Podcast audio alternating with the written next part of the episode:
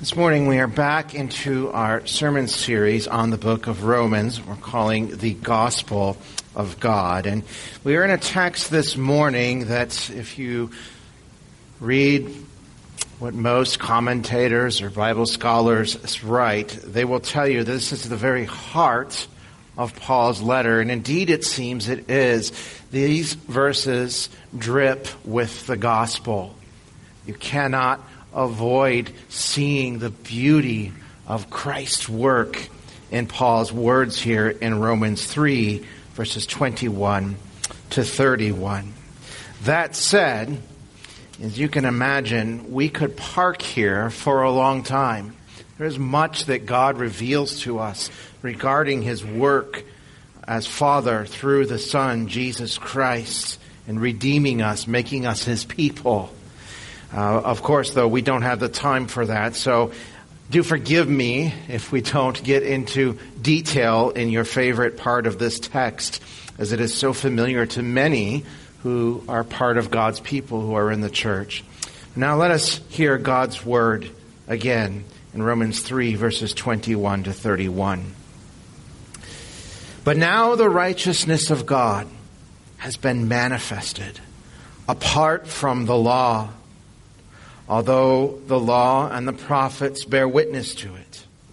The righteousness of God through faith in Jesus Christ for all who believe. For there is no distinction, for all have sinned and fall short of the glory of God and are justified by his grace as a gift. Through the redemption that is in Christ Jesus, whom God put forward as a propitiation by his blood to be received by faith. This was to show God's righteousness because in his divine forbearance he had passed over former sins. It was to show his righteousness at the present time so that he might be just and the justifier of the one who has faith in Jesus. What then becomes of our boasting? It is excluded. By what kind of law? By a law of works? No but by the law of faith. For we hold that one is justified by faith apart from works of the law. Or is God the God of the Jews only? Is he not the God of the Gentiles also? Yes, of the Gentiles also, since God is one who will justify the circumcised by faith and the uncircumcised through faith. Do we then overthrow the law by faith? By no means. On the contrary, we uphold the law. This is God's word. Let us pray. Father, again, we praise you and thank you for your word and ask now that your spirit would attend to its proclamation, that you would open our hearts and minds and let the good news of the gospel work itself deeply into us so that we might believe and in believing show it forth to a world who walks in darkness and is in desperate need of hearing this light of the truth. We ask, this in Christ's name. Amen. You know, we in this world, we are certainly slaves to performance. We live in a performance driven world.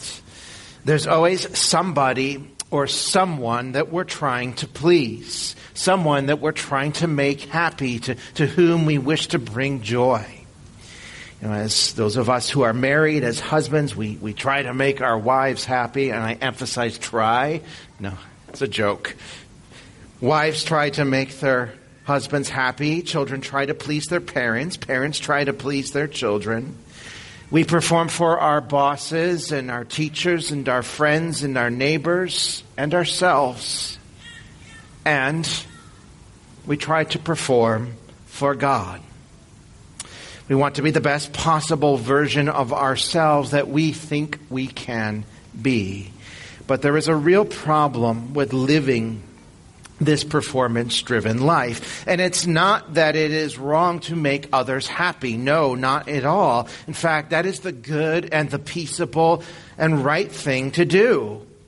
We ought to want to please others, to bring joy into their lives, and we ought to want to please God.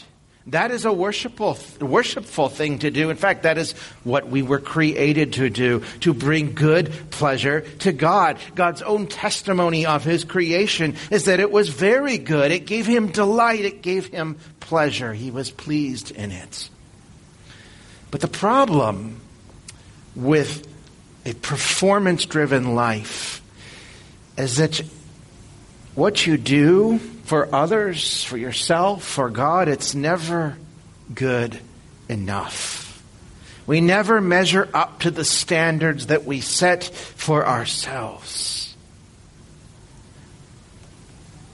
And the truth of this shows in the guilt and the shame and the sorrow and the unhappiness that so many people in this world carry with them.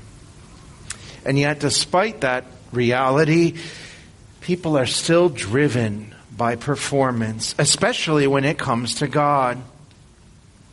Again, it is good and right to want to please God in your life, but the truth of this that we have seen here in Romans is that we cannot please God in our own strength with our own effort. The Apostle Paul has shown us again and again in this letter to the Romans that this is absolutely true. We cannot please God. We cannot earn His favor. We cannot make Him smile upon us by the things we do. He said earlier in Romans 3, none is righteous. No, not one. No one understands. No one seeks for God. All have turned aside. They have all become worthless. No one does good, not even one all have become worthless, he says. They, they, they lack the ability to please God in themselves by nature because all have sinned. All have broken God's law. That's what he said back in Romans 1, verse 18. For this reason, for our sin, the wrath of God is now revealed from heaven against all ungodliness and unrighteousness of men. And is that term, unrighteousness, that characterizes the human race. We by nature are unrighteous. We lack the righteousness we need to please God. We don't possess it. In fact, in our unrighteousness, Paul also says in Romans 1, we suppress the truth. We suppress the knowledge of God. And so the frown of God is upon this world because of their unrighteousness. And yet, despite that, people go about trying to earn his favor. And oh, it is so exhausting because you're trying to do something you cannot do. It is sheer madness. But Paul's words this morning shine a bright and burning ray of heaven's glorious light into the madness of this unrighteous world. And he does it with two little words, but now. After laying out the dark truth that all humanity has fallen and enslaved in sin and the evil of their own unrighteous hearts, after making it clear that you cannot earn your own unrighteousness as required by God's law, after saying all that, Paul answers it with, but now. Two little powerful words of hope because they are followed by the answer to our problem with our own unrighteousness and this burden of personal performance that we carry with us. In fact, we could summarize these verses, this text, with this. But now, despite our unrighteousness, but now, God has provided the righteousness that we need to please Him so that we can know the joy of His presence forever. And there are three things about this righteousness that God provides that we're going to look at in this text this morning. I'll give them to you and then we'll jump in. Number one, this righteousness that God provides for you in the gospel is a righteousness that is revealed rather than hidden.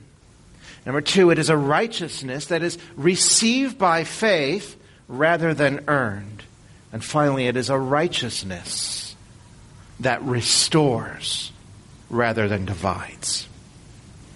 So, first of all, a righteousness that is revealed rather than hidden. Again, verse 21, Paul says, But now the righteousness of God has been manifested apart from the law, although the law and the prophets bear witness to it. And of course, this, this theme of the righteousness of God is dominant in the book of Romans. It's one of the things that comes up again and again.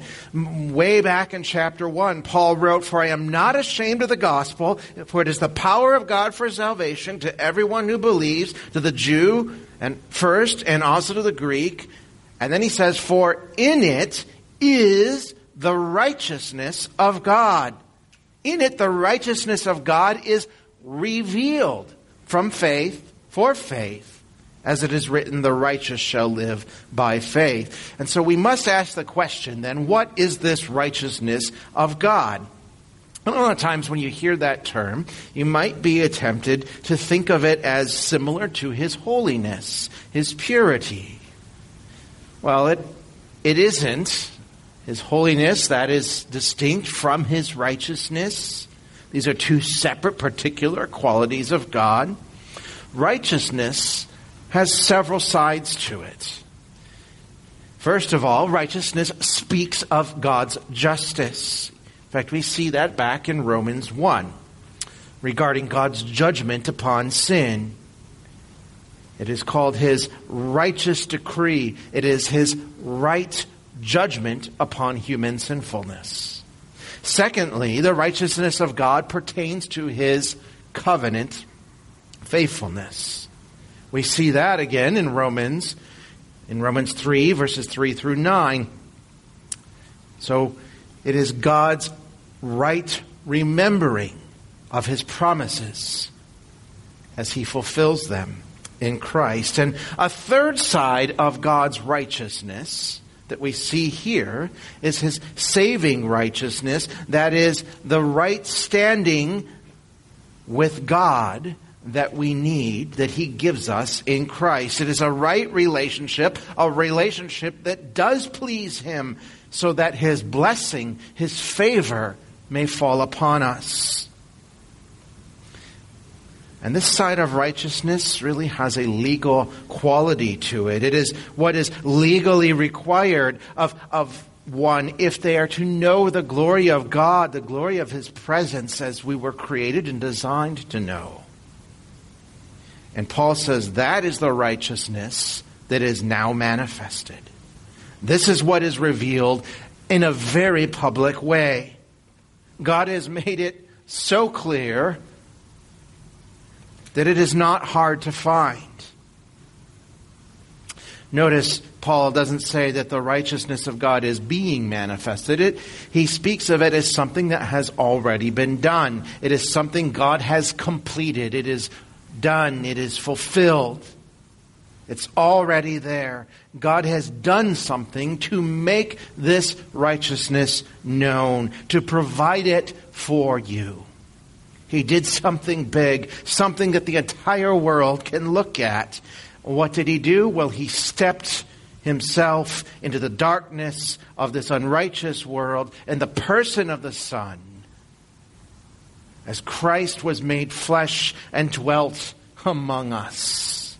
And then he died, bearing the penalty of sin so that we might be saved from it. And then he rose the third day, showing that death was defeated forever. That is the clear revelation of God's righteousness, the person of Christ. Furthermore, the righteousness of God, says Paul here, has been manifested apart from the law. In fact, he wants us to remember that. He's emphasizing that. It has been manifested apart from the law. That is huge. That's what makes the but now so significant. Because the law of God does preach the righteousness of God. It shows us His justice. It shows us that He is absolutely right in all He does. And so many people think that, well, through the law of God, then is this road to becoming righteous, to being right in a right standing with God. That's impossible. But that is the performance mentality. Do this thing and don't do this thing, and God will be happy with you. God will be pleased with you. Obey the Ten Commandments. Go to church. Be baptized. Take uh, the Lord's Supper. Learn the catechisms of the church. All good things to do. All things that we should do. All things I would argue that are actually necessary things in life. But none of them earn the right standing with God. They do not put you into a right relationship with God. They do not, to use the words Paul uses here, justify you. And that's because God's law doesn't have the power to do what it demands. What does it demand? Love the Lord your God with all of your heart, soul, in strength. Not just partially, but with all of who you are. Now, even if you could love God with 99% of all your heart, that's still not all of it, is it? It would not be enough. And there is nobody, not one of us, who can even come close to the 99%. As Paul wrote in verse 20 of Romans 3, For by the works of the law, no human being will be justified in his sight since through the law comes the knowledge of sin. You see, the law does reveal God's perfect righteousness, but in doing so, it shows us that we are unrighteous. It, with it comes the knowledge of sin. And so it shows us then that our performance life just doesn't measure up. It can't achieve what we want it to achieve. It can't remove the stain of sin. It can't give us the peace and hope that this world so desperately needs. The law only tells us, yeah, that's what you need, but it doesn't tell you how to achieve it. In fact, it is powerless to give you the ability to do it because you cannot keep God's perfect law. But now, says Paul, apart from that law, that exposes your sin, God has manifested, He has provided His righteousness. It's not a new righteousness. In fact, He says in verse 21, the law and the prophets, the Old Testament, bears witness to the saving righteousness of God.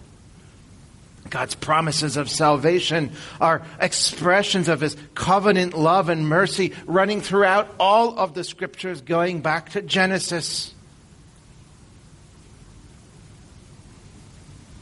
And it's been revealed clearly that God will provide this righteousness for his people. The law isn't what saves you, but it is what points you to he who does. You see, Jesus Christ is the full revelation of God's righteousness. He is the one that makes a person right with God. Which brings us to the second aspect of this righteousness of God that God provides. So it's a righteousness that is revealed, it is clear, it has been spoken through God's work in history and in time as recorded in the scriptures. And secondly, it is a righteousness then that must be received by faith alone rather than earned. So, what is faith in Jesus? Well, course, our catechism, the shorter catechism, answers that well. Faith in Jesus Christ is a saving grace. It's, it means it's a gift of God whereby we receive and we rest upon Him alone for salvation as He has offered to us in the gospel.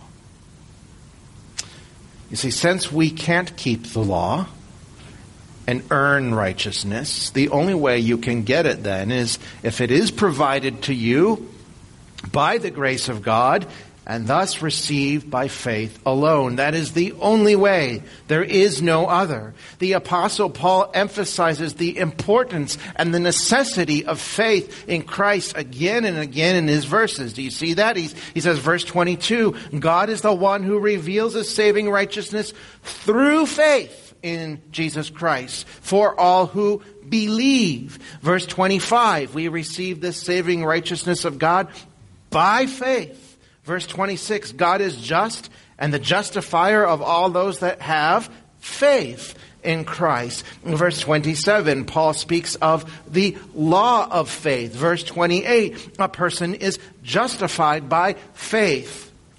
In verse 30, God justifies both Jews and Gentiles alike by faith. In verse 31, we don't destroy the law, but we uphold it how? By faith.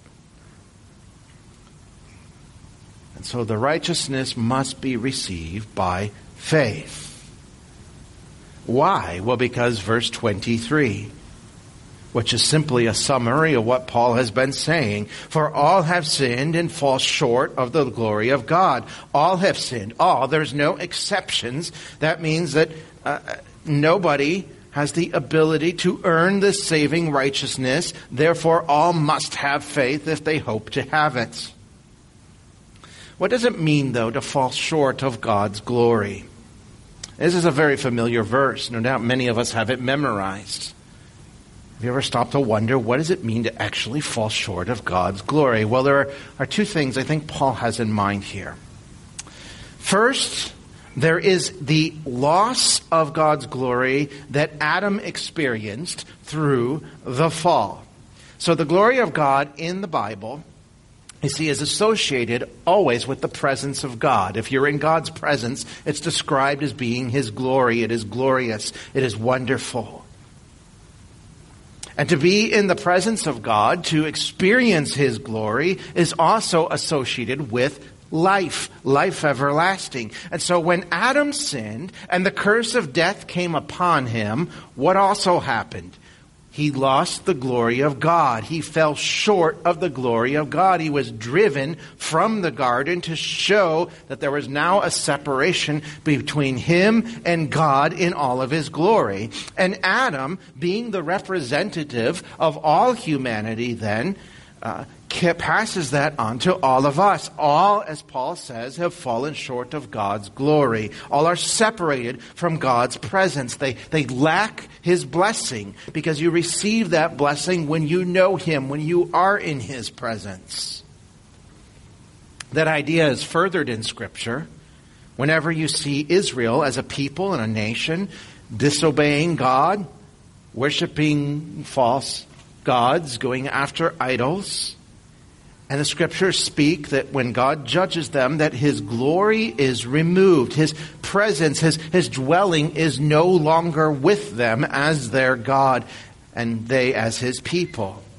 For example, if you go to 1 Samuel chapter 4, we're given this historical account of the fate of a high priest named Eli and his two sons, Hophni and Phinehas. Now, Eli was a godly man. But his sons were not. They led the people astray. They defiled the ceremonial worship that God had prescribed for his people. They committed immorality with women who were dedicated to serve in the tabernacle. In the tabernacle. And for their disobedience and the disobedience of the people, God sends the Philistines to bring judgment upon his people through war and particularly upon the house of Eli. So Hophni and Phinehas, though, they bring out the Ark of the Covenant. That was where the glory of the, the God dwelt with his people above the Ark of the Covenant. And they brought that out, thinking that the Lord would go with them into battle. But during the battle, they are both killed, Phinehas and Hophni, and the ark is captured by the Philistines and carried away. And when the messengers from the battle run back to Eli to tell him what happened. He, in horror and shock, falls from his seat. His neck is broken, and he dies that very same day. Now, Phinehas had a wife, and she gave birth to a son after hearing all of this tragedy that had befallen upon her family and upon God's people, and the, the capture of the ark and she names that son Ichabod, which means the glory is departed. because the Ark of the Covenant, where God's glory dwelt, was no longer with his people. All have fallen short of God's glory. God's glory has departed from them. That is the natural state of humanity. There's a second aspect of falling short of God's glory I think that Paul has in mind. It harkens back to chapter 1 of Romans, where humanity is said to have failed to honor God and to give him thanks. That is to say, they have failed to glorify him. So humanity then is characterized not by the righteousness of God, but by unrighteousness. And for that, the glory of God has departed. And that is why you cannot hope to earn this righteousness. You don't have that ability. But thanks be to God, He does, and He did. He revealed it and He provided it, and we receive it by faith alone. And when we do, it leads us to the third and final thing we see about the righteousness of God here in this text. You see, when you receive God's provided righteousness by faith rather than trying to earn it, you receive a righteousness which restores that which was lost rather than dividing you further from God. You see, sin is what keeps people from knowing and enjoying God and His blessings. It's what divides us even as humans. It's why we hurt each other and sin against each other because we possess this unrighteous, sinful heart. But it is in the gospel that that restoration with God takes place and that thus restoration with each other. You see, our greatest need in life is to have the restoration of that which was lost. This righteousness that we need to have to be in God's presence. We need to be restored back to God, no longer separated from Him. And so throughout this text, we're given gracious benefit after gracious benefit of the gospel. Grace seeps out of every word and speaks truth for all people. It doesn't matter who you are, Jew or Gentile, as Paul says, that through faith you are restored back to your Creator, back to God, and thus you can be restored back to each other. Much can be said here about this restoration of God's saving righteousness. I want us to zero in on three particular aspects, though, of the gospel of Christ. And they're all big words. You've heard them before. I think it's good for us to consider them justification, redemption, and propitiation. And they all sound like big theological words, and they are. But they are far from just being boring, churchy language. Neither are these words merely abstract, theoretical ideas about theology of what Christ does for sinners. They are real, intimate, personal realities in the life of all who believe. So if you know Christ, this is who you are. You are justified. You are redeemed because Christ is your propitiation. These are important. This is what makes you a Christian. So first of all, justification.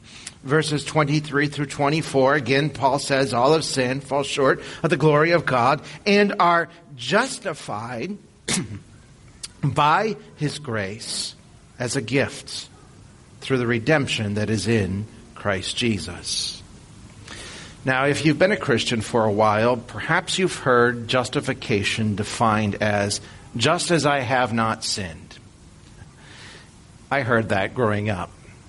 That is not what justification is. It's catchy. I appreciate what they're trying to get at. But that's not what justification is. Justification is a judicial vindication. It is the rendering of a favorable verdict for you. It is declaring you to be in a right relationship now with God despite the fact that you broke His law. So it's something that God does through Christ for you.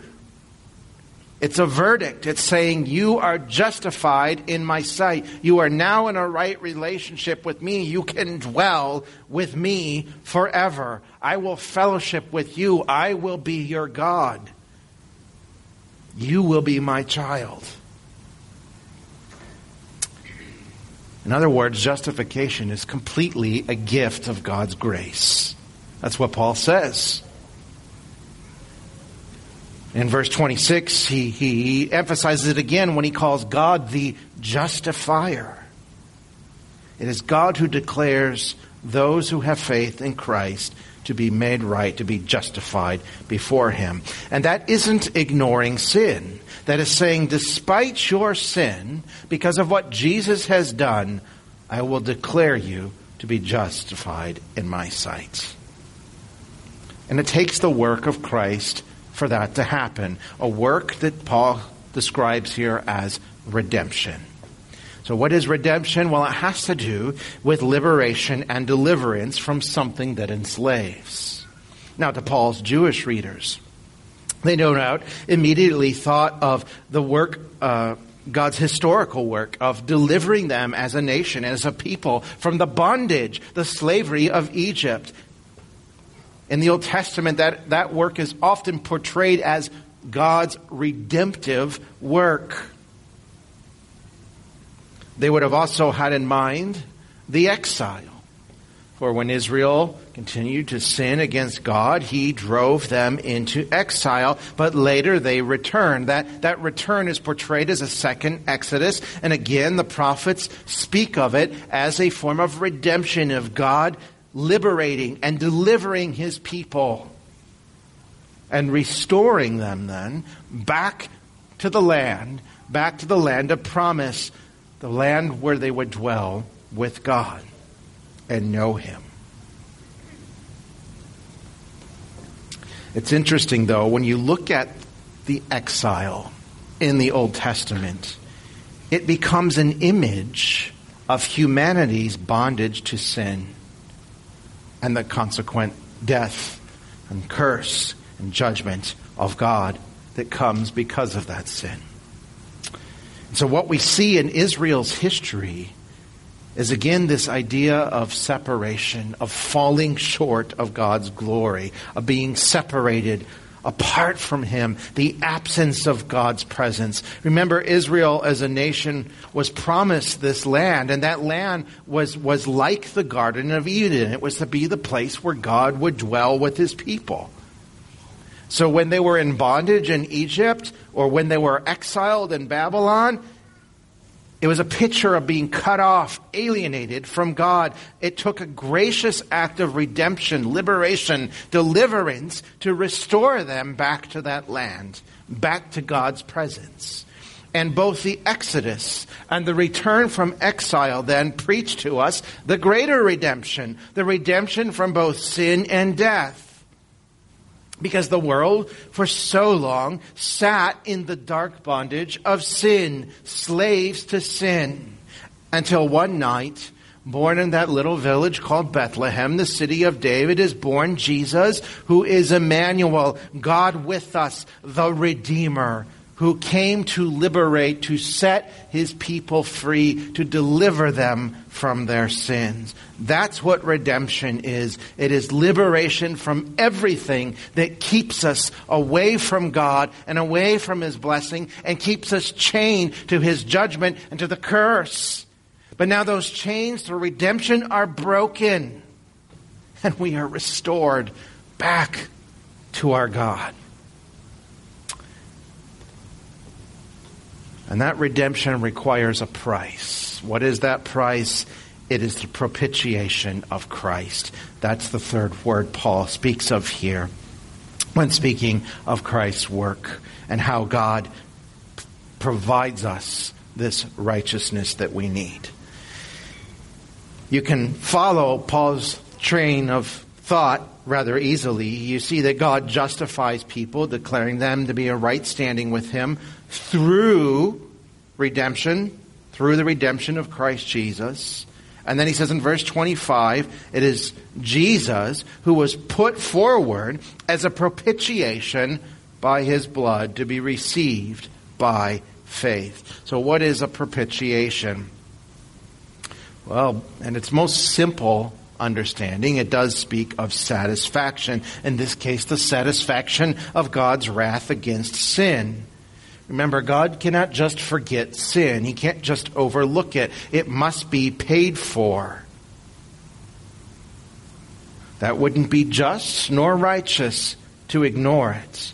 The penalty that sin demands must be satisfied. A payment must be made. And Jesus made that satisfaction, paid that payment with his own blood. His death appeased the holy demand of God's law as it called for our judgment, our eternal death, an eternity of separation from God, utter loneliness and isolation forever and ever. He appeased all of that. He satisfied all of that. And because of that, God now looks on the believing sinner and says, Yes, the demands of the law, they're satisfied. You are redeemed. You are justified in my sight. Enter into the joy of your Lord. And that is what Paul means as he says that Jesus was put forth by God as our propitiation to show, verse 26, his righteousness at the present time so that he might be just and justifier of the one who has faith in Jesus. So God's justice is upheld in Christ being a propitiation because his law and the, the judgment it deserves is being satisfied. It's being met in Christ. So God is just. And because it is satisfied, God can now be the justifier of those who have faith in Christ. That is what Christ's propitiatory work does. But there's another aspect of Christ being a propitiation that I want to close with because it is so wonderful to consider. Now, Chad, when he's preached through Ruth, has given us some good Hebrew lessons. I'm going to give you a little Greek lesson. the Greek word that is translated propitiation in the New Testament is hilasterion. It is the same word that is used in the Septuagint, which is the Greek translation of the Old Testament, to describe the mercy seat. What's the mercy seat? Well, it's simply the cover, the lid of the Ark of the Covenant. Contained within the ark, of course, were the stone tablets of the law that God gave Moses at Sinai. And so you had this mercy seat between the people and God's law. And upon that mercy seat, the presence of God dwelt between the two cherubim that were formed there in the holiest place in the temple.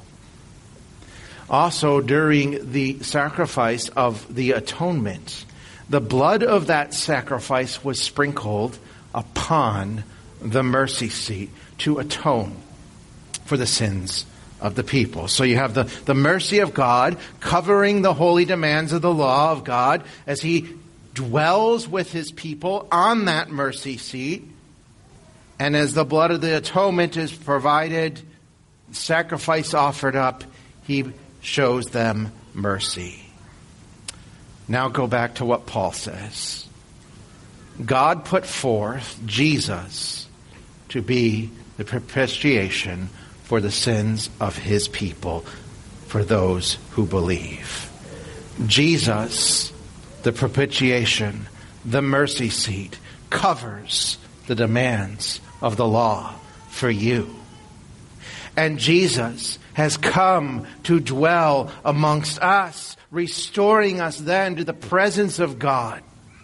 And Jesus shed his own blood as an atoning sacrifice for your sin so that you might be made right with God. You see, Jesus is our justification, and Jesus is our Redeemer, and Jesus is our propitiation. He is the revealed righteousness of God. He is the righteousness that we receive by faith, and He is the righteousness that restores us back to God. It's not your performance. It was never meant to be, nor could it be. It is all done by the gracious, saving God who has gifted us his own Son. And all that is left to do is simply to receive him in faith. So go to Christ. Do not be burdened by your own preferments, but go to Christ and know the righteousness that God has provided you so that you might know him and be blessed both now and for all eternity. Let us pray. Father in heaven, we thank you for your word. We're thankful for this truth, the gospel, that you have provided us the righteousness we need to be restored to you. And it is done through completely through the work of Christ. Continue to impress this truth upon us. May we not forget it. May we remember it as we go forth from this place. That when our sin tells us we are not good enough, we would agree and say, Yes, that is right, but there is one who is and his name is Jesus, and it is him that I rest alone. We ask all this in Christ's name. Amen.